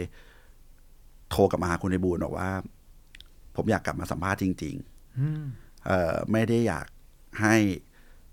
แกเหมือนไป ให้คนมา ให้ผมมาดูตัว ผมผมไม่รู้สึกว่าวันนั้นมันเป็นตัวผม เออแต่ถ้าตัวผมเป็นแบบนี้เออเพราะเพราะแกอยากตามจีบอยู่ตลอดนะครับ ถึงครับผมบอกผมไม่มาเนี่ย แกก็จีบเก่งมากเลย แกจีบทุกเดือนเลยครับ ช่วยมาทำตำแหน่งอะไรฮะ CMO ครับผมแต่ตอนนั้นอะไม่มีคำว่า CMO คือเหมือนมามาดูแลดิจิตอลครับนะครับแล้วก็ต้องบอกว่ามีคนเตือนเยอะมากเกือบ 40 คนว่าอย่ามานะครับเอ่อแต่วันนั้นผมรู้สึกยังไงไม่รู้ ผมผมต้องเรียนว่าวันนั้นอะผมมี job opportunity เอ่อหลายบริษัท แน่นอนเป็นทึกเทือกโฆษณา และก็มีโซเชียลมีเดียบางเจ้าไม่เอ่ยนามละกัน ก็ก็ดัง ๆ ที่เห็นกันอยู่อะ แล้วก็มีแกรมมี่เป็นบริษัทเดียวที่เป็นบริษัทโลโก้ผมเอาโลโก้ออกจากหัวไปไม่ได้อะก็เลยคุยกับแกจริงจังพอคุยจริงจังแล้วก็ก็ไม่ค่อยสบายใจเท่าไหร่ คือเพราะกลัวตายไง ใครๆก็บอกมึงอย่ามาเลยมึงไม่รอดหรอก แล้วก็เขาก็เปลี่ยนผู้บริหารบ่อย ถ้าพูดตรงๆวันนั้น แล้วก็สถานการณ์แกรมมี่วันนั้นก็ไม่ค่อยดี แต่ทำไมก็ไม่รู้มันรู้สึกว่า เชื่อแม่งหรือลองสักครั้งวะอืมรู้สึกว่า ถ้ามันแย่ที่สุดอะเนี่ยคือโอกาสที่ดีที่สุด ที่จะได้ใช้อาวุธที่สะสมมา 21 ปีที่ทำมันทั้งชีวิตทั้งวงการโฆษณาและผมเรียกว่าในโหมดผู้บริหารผมเป็น MD เอ่อถ้าเราเปลี่ยนแปลงองค์กรหนึ่งองค์กรได้ สู่ digitalization หรือเขาเรียก digital transformation เนี่ย มันน่าจะเป็นเรื่องที่แบบผมฟินเหมือนกันนะ ลูกผมน่าจะจำได้สองเรื่องก่อนผมตายคือ พ่อเป็นนักโฆษณาที่ดีกับพ่อเป็นนักธุรกิจที่ดีอืมเออผมมาเข้าใจตัวเองว่าหลังจากผ่านมาหลายปีเหมือนกันนะว่า สิ่งที่ผมเอาออกจากหัวไม่ได้คือ ผมอยากทำ real sectorอืมความรู้สึกในวันนั้นคือ ผมไม่อยากก้มหัวให้ลูกค้าอีกต่อไปละผมไม่อยาก ผมไม่อยากฟังฝรั่ง ผมไม่อยากฟังคนออกคำสั่งผมว่ามันต้องเดินแบบไหน เขาไม่ได้ผิดนะครับ ผมใช้นามบัตรเขาหากินมา 20 ปีเขามีสิทธิ์ออกคำสั่งมันถูกแล้ว แต่เมื่อไหร่มันจะเป็นวิธีของผมบ้างอะวันที่ผมอยากเดินแบบของผม แต่ผมอะทุบมอข้าตัวเอง ผมบอกกับตัวเองว่า ผมไม่รู้หรอกว่า ผมออกมาแล้วว่าเออมันจะสำเร็จหรือเปล่า แต่ผมบอกกับลูกเมียว่า ผมจะไม่หันหลังให้กับวงการอีก ไม่ว่าด้วยอะไรก็ตาม ต่อให้ผมล้มเหลว ผมก็จะไม่กลับ ไม่กลับวงการโฆษณา ไม่กลับ ทีนี้พอเข้ามาแกรมมี่ก็มาพร้อมกับไอเดียมากมายนะฮะ ในการเอ่อทำสตรีมมิ่งทำแพลตฟอร์มทำดิจิตอลต่างๆ มากมายครับซึ่งซึ่งแน่นอนว่ามันก็ต้องการ convince ในทีมต้องต้องการสั่งคนมากมาย ไอ้เราก็ไม่ใช่ลูกหม้อแกรมมี่ครับต้องมาเป็นผู้หลักผู้ใหญ่ในตึกที่ครัเต็บมไปด้วยศิลปินมากมายครับสิ่งที่ทุกคนอยากรู้มากคือโดนรับน้องเยอะไหมครับ ถ้าไม่โกหกก็ต้องตอบมาเยอะครับน่วมเลยครับแต่ว่าแต่ว่าผมต้องบอกก่อนว่าให้ทุกคนเข้าใจนะครับแกรมมี่ไม่มีการเมืองอืมนะครับ สิ่งนี้คือสิ่งที่ผมเอ่ออยากให้ทุกคนเข้าใจคำว่ารับน้องเนี่ยมันมันไม่ใช่การเมืองคำคำว่ารับน้องคือการเข้าพื้นที่ไม่ได้นะครับเอ่อหลายคนอาจจะมองว่าองค์กรเราข้อเนี่ยมันมี politics คือ politics ในภาษาผู้คนคือคนเราเสียบกันทิมแทงกันแกรมมี่เป็นองค์กรที่ดีมาก ไม่มีเรื่องนี้เลย ในในความคิดของผม ผมผิดเองที่เสือกรับตำแหน่ง CMO คือคือผมไม่รู้ว่าองค์กรเป็นยังไงนะครับผมรู้แต่ว่าเออผมขยับจาก MD ผมก็ควรจะเป็น C level นะครับอันนี้วันนั้นเนี่ยผมต้องใช้คำว่าอย่างนี้แล้วกันครับ ผมเดินลำบาก เนื่องจากว่าการมาเป็นกรุ๊ปเนี่ย การทำอะไรก็ตามที่ represent group เนี่ย นั่นแปลว่าคุณไม่มีพื้นที่ คุณเหมือนมีอาญาสิทธิ์ของคุณไพบูลย์ back up ให้คุณเดิน แต่ไม่ได้แปลว่าคุณรู้จักพื้นที่ที่คุณเดินเข้าไปอย่างดี สิ่งที่คุณมีมันก็คือ ไอ้นักโฆษณาที่แม่งเคยสำเร็จอืมแต่ไม่ใช่คนบันเทิงอืมต้องไม่หลอกตัวเอง มันจะมีเดชะบุญอยู่ข้อเดียวที่ผม อาจจะมี common sense ก็คือ ผมจะไม่ชวนใครมาด้วย ในวันมือมือซ้ายมือขวามา ครับ ในจุดเริ่มต้นเนี่ย ผมมาคนเดียว เพราะอย่างมากผมก็ เจ็บคนเดียวแล้วเดี๋ยวค่อยไปหาทางว่า ผมจะเดินยังไงต่อครับนะครับ ใช้เวลาอยู่นานพอสมควรที่เริ่มรู้ว่าพื้นที่เป็นแบบไหน ก็เลยชวนคนมาสองคนครับคำมั่นสัญญาของผมกับโอกิวีคือ ผมจะไม่มีวันดึงคนโอกิวีครับซึ่งผมก็ยังรักษาสัญญาอยู่นะเอ่อแต่ถ้าคนโอกิวีลาออกไปแล้ว อีกเรื่องนะอืมผมก็คงมีสิทธิ์ไปตามเขามาทำกับผมนะครับ โอเค ในวันที่ผมเดินตอนต้น as CMO ที่ผมเดินไม่ได้เนี่ย ไม่ใช่พี่ๆเขาเอ่อไม่ให้ความช่วยเหลือผมนะครับ แต่กลับกลายเป็นว่าความรู้เท่าไม่ถึงการณ์ของเรานะครับ เราไม่รู้จัก structure เขาไม่รู้จักวิธีของเขา เดินเข้าหาพี่บอยวิธีของของช่องวัน เขาน่าจะเครียดเรื่องอื่นมากกว่าเรื่องผมปะวันนั้นดิจิตอลทีวีสัมปทานเลือดสาดอืมพี่ชอดทำ GMM ยี่ห้าโอ้โห เขามีเรื่องหนักหนาสาหัสอะไอ้นี่เป็นใครวะ ไม่รู้เรื่องเขาคงยุ่งเรื่องอื่นตายหาแล้วอะผมเรื่องของผม โอ้เขาไม่ถีบผมออกมาจากบ้านก็บุญแล้วอะนึกออกไหมฮะเดินไป GDS โอ้โหคุณไม่รู้จักอุตสาหกรรมหนังเลยอะคุณจะทำดิจิตอลอะไรในอุตสาหกรรมหนังวะมันงงไปหมดอะมันก็ผิดที่เราแหละ เดินไม่ได้นะครับ แต่ว่ามีไอเดีย ก็ก็เริ่มจดเริ่มทำไปนะครับ ตอนสุดท้ายผมก็เลยรู้แล้วว่า เออไอฝันนั้นนะมันเร็วเกินไปที่จะไปทำ ทั้งกรุ๊ปให้เกิดการเปลี่ยนแปลง เราทำจากตัวอย่างของเราแล้วกันอืมให้มันเห็นเป็นรูปธรรมของสิ่งที่เราเปลี่ยนแปลง ให้คนเห็นได้ เอาสิ่งที่ตัวเองถนัดละกัน ผมจำได้เลยมันเป็นแถลงข่าวครั้งแรกของผมเนี่ยนะ CMO คือทำ GMM Base Stat คืออะไรฮะ การที่เรารวบรวม Data ทั้งหมดของทั้งตึก แล้วออกมา Publicize ว่าเรามีขุมทรัพย์ขนาดนี้อืมทางด้านดิจิตอลแต่ทุกคนไม่เห็นอืม เพราะทุกคนมีเรื่องสำคัญกว่าที่ต้องทำไงครับผมจำได้เลย GMM Base Stat ยังทำอินโฟกราฟิกอะไรโอ้โหนักข่าวมาเยอะมาก เออวันนั้นเริ่มเริ่มมีจุดเปลี่ยนเพราะเริ่มมีของที่เป็นรูปธรรม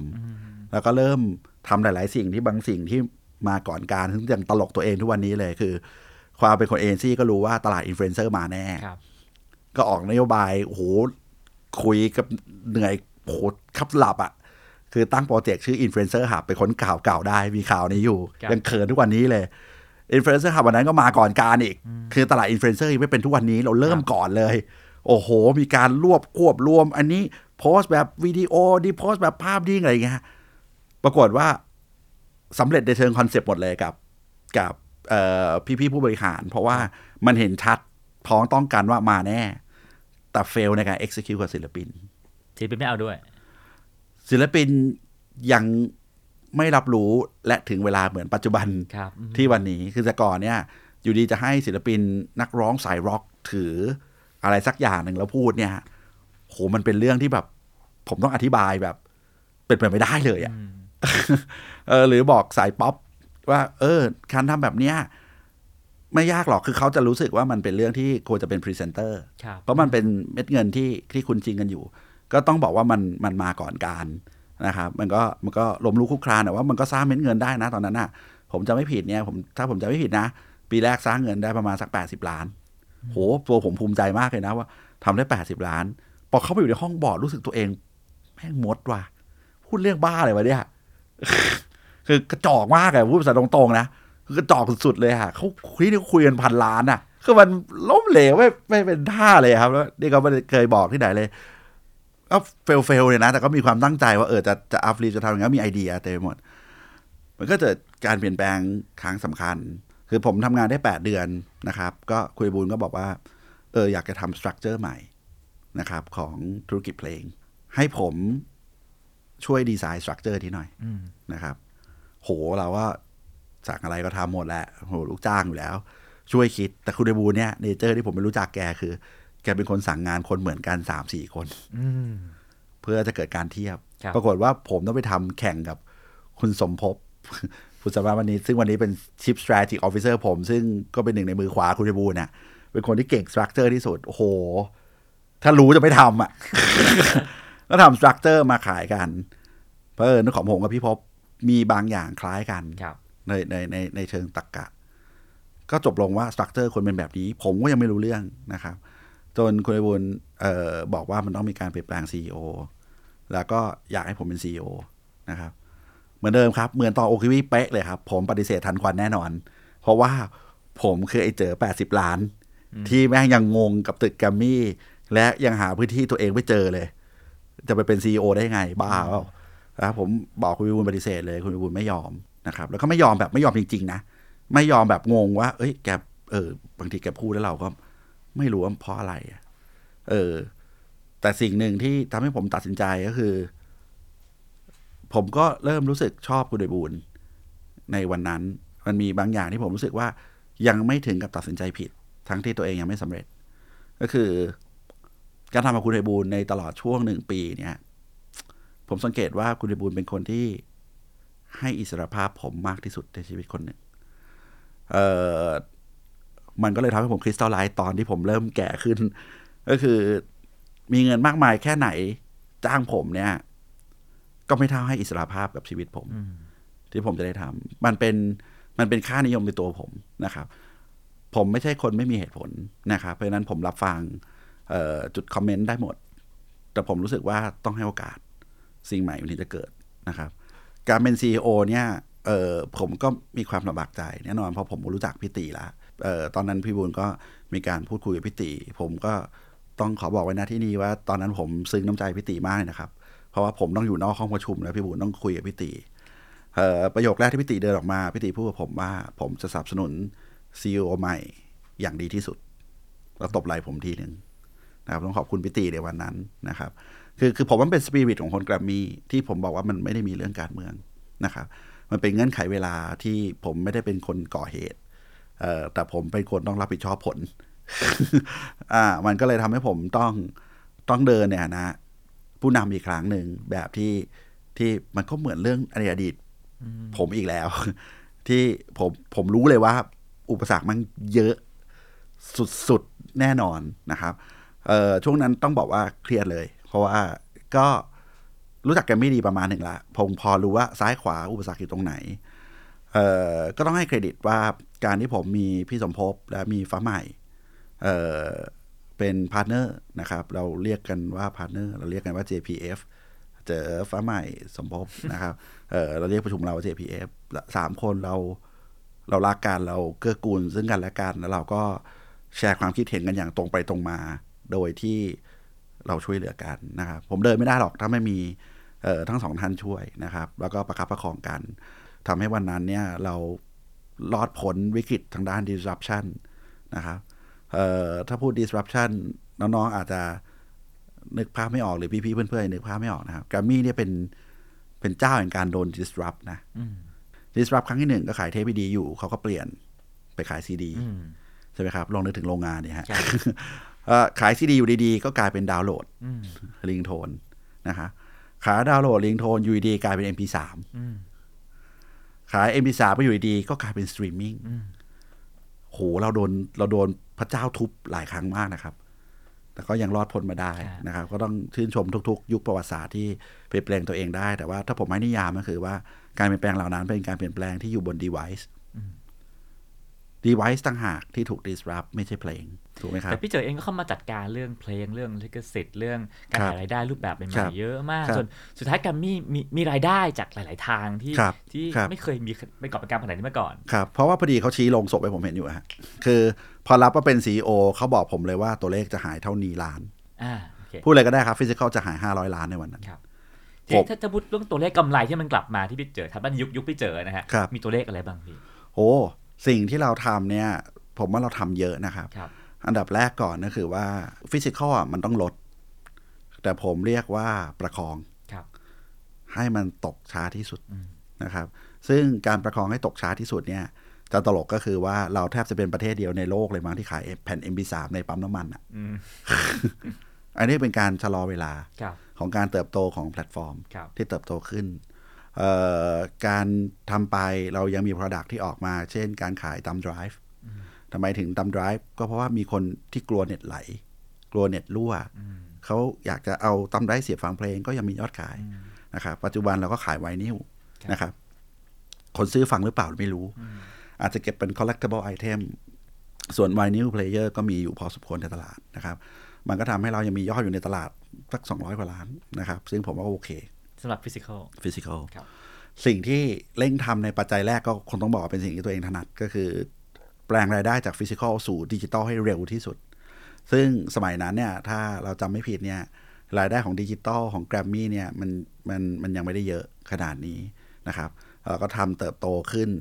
จนวันนี้มีตัวเลขหลักพันล้านนะครับจากเอ่อยอดสตรีมมิ่งทั้งหลายแหละนี่คือรวม YouTube ไหมฮะ YouTube เอ่อ Facebook j o o x Apple Spotify นะครับ Operator Business ครับนะครับ เราเราทำทั้งหมดเรียกว่ากลุ่มดิจิตอลเอ่อต้องบอกว่าเรารอดพ้น โควิดกันมาได้เนี่ย ก็เหมือนที่ผมแถลงข่าวคือดิจิตอลเนี่ยมันเป็น backbone ของบริษัทแล้ววันนี้เนี่ยเอ่อเพลงเก่าและเพลงใหม่ทำรายได้มหาศาลนะครับเอ่อทำให้เราไม่ต้องเสียใครไปในช่วงเวลาโควิดที่ผ่านมา เพราะเราได้ย้ายฐานของการสร้างรายได้และกำไรสู่ดิจิทัลผมเรียกว่าร้อยเปอร์เซ็นต์ละเพราะฉะนั้นวันนี้เนี่ยมันเป็นเรื่องของสเกลละครับนะครับอันนี้คือ คือการเปลี่ยนแปลงที่ที่ผมคิดว่าเปลี่ยนแปลงสำคัญ พี่เจอเป็นผู้ที่วางแผนชีวิตไปโดยตลอดนะฮะ ว่าอครัยาบกจะ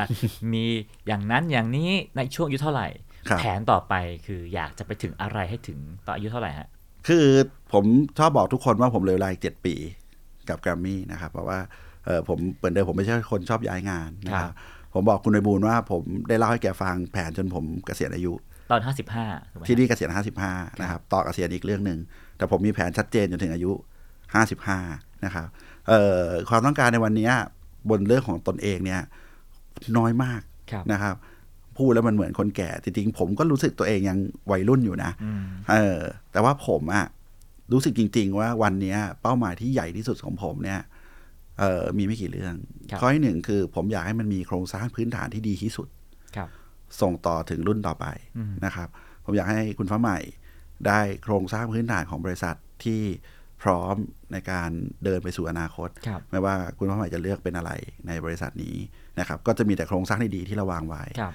สองคือมันเป็นเวลาที่ผมมีกำลังใจและมีไฟมากในการผลักดันคนรุ่นใหม่อืมที่เป็นเลิศ ผมอยากสร้าง intelligent unit ทุก unit นะครับให้โครงสร้างเรามีแต่คนที่เก่งที่สุดในอุตสาหกรรมครับนะครับ มันไม่เคยคิดถึงเรื่องการแข่งขันเลย ผมแค่คิดว่าทุกคนที่ดีที่สุดที่อยู่ในอุตสาหกรรมเนี้ยมันจะช่วยพัฒนาประเทศ แล้วทำให้สิ่งที่เราพูดถึงซอฟต์พาวเวอร์เอ่ยพูดถึงเรื่องของความสุขที่มอบให้กับผู้คนเนี่ย มันมอบด้วยคนที่เชี่ยวชาญที่สุดอะ่ะ มันไม่ใช่ที่อุตสาหกรรมเดินไปตามท้องถนนไปเจอคนทำได้อะมันต้องพัฒนาคนที่เป็นคนรุ่นใหม่ ข้อที่สามก็คือ ผมมองเห็นโอกาสที่จะทำให้ธุรกิจเนี่ยเป็นธุรกิจที่ผู้คนเชื่อว่า sustainable คือมีความยั่งยืน เพราะว่าธุรกิจเนี้ยพร้อมที่จะเติบโตได้มากขึ้นมากขึ้นแบบที่ทุกคนคาดไม่ถึง นะครับ ผมว่ามันเป็นสามหัวใจหลักที่ผมโฟกัสอยู่และเห็นในสเต็ปต่อไปที่ไม่ได้มองเป็นเรื่องของตัวเองสักเท่าไหร่นักนะครับ ผมพยายามเป็น conductor ที่ดีเพื่อ orchestrate ให้คนเนี่ย เดินได้ในสิ่งที่เขาเชี่ยวชาญ ครับผมอะมาถึงช่วงสุดท้ายแล้วนะฮะอ๋อครับในในวัย 48 ปีเนี่ยนะฮะเป็นวัยครับที่พี่เจ๋อก็ผ่านร้อนผ่านหนาวมาเยอะ ในวัยนี้รู้สึกว่าชอบตัวเอง และก็ไม่ชอบตัวเองยังไงบ้าง ในมุมไหนบ้าง จริงๆ ผมชอบตัวเองทุกวันเลยนะ ผมเป็นคนมองโลกในแง่บวกมากเลยครับเพราะว่า ผมชอบความไม่รู้ วัยนี้ยังมีเรื่องไม่รู้อยู่ จริง ๆ อยากจะบอกว่านั่นคือเหตุผลที่ผมลาออกมาอยู่แกรมมี่ผมเป็นคนชอบจดไดอารี่นะครับเอ่อในในทุกๆวันเนี่ย ผมจะชอบจดว่าผมเรียนรู้เรื่องอะไรใหม่ ๆ ผมจดมา 20 ปีแล้วเคยตั้งใจไว้ว่าวันหนึ่งอะ มันอาจจะกลายเป็นพ็อกเก็ตบุ๊กตอนผมเกษียณ ในความรู้ที่ผมจดจดไว้ทุกวันว่าวันนี้ผมฉลาดขึ้นเรื่องอะไร ผมเรียนรู้เรื่องอะไรขึ้น ผมชอบตัวเองที่ไม่รู้นะครับ แล้วก็รู้สึกว่า เออมันเป็นสิ่งที่ทำให้ผมรู้สึกสนุกและยังตื่นเต้นที่จะมาทำงานทุกวันนะครับ ถามว่าผมไม่ชอบตัวเองตอนไหน ผมคงไม่ชอบตัวเองตอนที่ตัวเองไม่เด็ดขาดเอ่อในการตัดสินใจหรือใช้เวลามากไปในการที่คิดตึกตรอง บางครั้งความรอบคอบมันก็อาจจะไม่ใช่สิ่งที่ถูกต้องที่สุดและดีที่สุด เพราะว่าบางเรื่องมันมันช้าไม่ได้ มันรอการตัดสินใจไม่ได้นะครับ สุดท้ายแล้วฮะให้ลองย้อนกลับไปนึกถึงไดอารี่ที่เขียนไปเมื่อสัก3 4วันก่อนนะฮะอือฮึเรื่องที่เพิ่งรู้พี่เพิ่งเรียนรู้ล่าสุดที่คได้รับเขียนลงไปคือเรื่องอะไรบ้างฮะสักหนึ่งเรื่อง เอาเป็นแรลลี่วันก่อนที่อ่านแล้วก็เรียนรู้อยู่เนี่ยคือ ความสำเร็จ ของผู้นำเนี่ย คือผลลัพธ์ความสำเร็จที่คนอื่นเขามองเห็น ไม่ใช่สิ่งที่ผู้นำพูดว่าฉันสำเร็จอย่างไรใช่ต้องให้คนอื่นพูดมาใช่มันเป็นสิ่งที่คนต้องประจักษ์นะครับเอ่ออันนี้เป็นอันที่ผม observe เข้าไปในองค์กร ผมจะรู้สึกว่าเออบางสิ่งเนี้ยเหมือนภาพอาจจะเป็นอย่างนั้นนะแต่ว่าผมรู้สึกว่าคนไม่ได้ประจักษ์ว่านี่คือความสำเร็จนะครับ หรือเอะไรดีอะเยอะเหมือนกันนะเออสำหรับผมอะอะอีกเรื่องหนึ่ง เมื่อใดก็ตาม ที่ผมคิดว่าวันนี้ศิลปินทำการแสดงไม่ดี ใครเหรอในบริษัท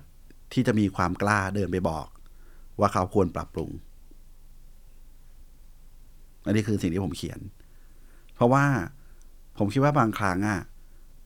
โลกของยุคปัจจุบันก็เกรงใจกันไปเกรงใจกันมา จนไม่รู้ว่านี่จริงใจหรือเปล่า เออเอออาจจะมีศิลปินหลายคนที่เคยเจอผมวิพากษ์วิจารณ์ หรือเดินผมเดินลงไปชม ผมก็อยากจะบอกว่านั่นคือตัวตนผมนะ ที่มีแต่ความปรารถนาดีและจริงใจ เออผมตั้งคำถามว่ามันยังเป็นแบบนี้อยู่หรือเปล่า ที่เราทุกคนจะกล้าแสดงออก เพื่อจะให้เกิดสิ่งที่มันดีขึ้น อย่างอย่างมีนัยสำคัญอืมครับโหวันนี้ได้ได้รู้จักพี่เจอขึ้นอีกในอีกหลาย ๆ มุมมากนะฮะที่ผ่านมาก็จะได้ฟังเรื่องแนวคิดในการทำแกรมมี่ซะเป็นส่วนใหญ่ครับครับตอนนี้ก็ได้ย้อนกลับไปฟังอดีตว่าพี่เจอผ่านช่วงเวลายากลำบากในช่วงต่าง ๆ ในชีวิตครับก็ไม่ง่ายเลยว่าไม่ไม่ง่ายเลยทีเดียวโอ้ยเราถ้าเป็นชีวิตส่วนตัวเนี่ย คือสามารถเล่ากันสามวันสามคืนไม่จบอะครับแต่ว่า อันนี้ก็พยายาม base อยู่บนเรื่องที่ที่คิดว่าอาจจะ มีประโยชน์กับคนในความไร้สาระของชีวิตผมที่มันเห็นได้ว่าคนเติบโตมาเป็น CEO มันก็คนปกตินะครับ ครับ มันก็เคยลำบากเหมือนทุกคน เคยมี moment ที่ท้อ เคยมี moment ที่แบบคนลาออกทั้งทีมอะอืมเออ แล้วเคยถูกคนทิ้งเราทั้งทีมอะคือมันคือคือมันมันเป็นมนุษย์อะครับ ถ้าถ้าผมอยากจะบอกได้ก็คือ คือผมอาจจะมองเห็นตัวเองก็คือผม resilience มาก คือ ผมมีความไม่ยอมแพ้อืมมันเป็นความบังเอิญนะ ไม่ใช่วันเนี้ยอยู่แกรมมี่แต่ผมอยากปิดท้ายแบบนี้ ที่โต๊ะทำงานผมตั้งแต่เด็กจนโตเนี่ย มันจะมีบทเพลงหนึ่งของแกรมมี่ที่บังเอิญแปะที่โต๊ะทำงานผม แล้วผมโพสเฟซบุ๊กบ่อยมากเลย คือมันเป็นเพลงของวงอินคาครับเอ่อผมจะชอบเขียนว่าถ้าหากยอมแพ้ก็เหนื่อยฟรีนะครับ ถ้าจบตรงนี้ก็จบกัน ไม่มีทางแก้ตัว คือสำหรับผมอะมันมันเหมือนเป็นมันเป็นเนื้อตัวผมขั้นสุดอะที่รู้สึกว่า เออเฮ้ยเพลงที่ชอบวันนั้น วิถีชีวิตเราในวันเนี้ยไอความไม่อยากแพ้อะมันยังเหมือนเดิมนะ แต่ไอความเป็นที่หนึ่งมันมันชิฟอืมเออมันชิบคือพื้นฐานว่าไม่ชอบแพ้เนี่ยทุกวันนี้ไม่ชอบอยู่นะครับ แต่ว่าแค่รู้สึกว่าไม่ใช่ต้องเอาตัวเองไปเป็นที่หนึ่งให้ให้องค์กรให้คนรุ่นใหม่เขาไปเป็นที่หนึ่ง แค่นั้นเองครับผมว่านั่นเป็นบทสรุปที่ชัดเจนมากนะฮะครับยังอยากชนะและอยากเป็นที่หนึ่งอยู่ครับเพียงแต่เปลี่ยนคำว่ามีครับเป็นวีครับเท่านั้นเองอะใช่นะคฮะรับใช่ครับ อันนี้ก็เป็นสิ่งที่ผมว่าพวกเรานะฮะสามารถเรียนรู้ได้จากชีวิตของพี่เจอภาวิทย์ในวัย 48 ปีครับนะฮะก็ขอบคุณพี่เจอมากๆที่สละเวลาขอบคุณมากเลยครับมาคุยกับเราในวันนี้นะฮะฮะแล้วก็รายการคำเพื่อเปลี่ยนของเรานะฮะก็หมดเวลาของแล้วนะครับ ผมใครอยากให้รายการของเราชวนใครมาพูดคุยก็สามารถคอมเมนต์บอกได้นะครับ แล้วก็อย่าลืมกด subscribe กันไปด้วยนะครับ ผมกับพี่เจอต้องลาทุกท่านไปก่อนนะครับ สวัสดีครับ ติดตามเรื่องราวดีๆ และรายการอื่นๆจาก The Cloud ได้ที่ readthecloud.co หรือแอปพลิเคชันสำหรับฟังพอดแคสต์ต่างๆ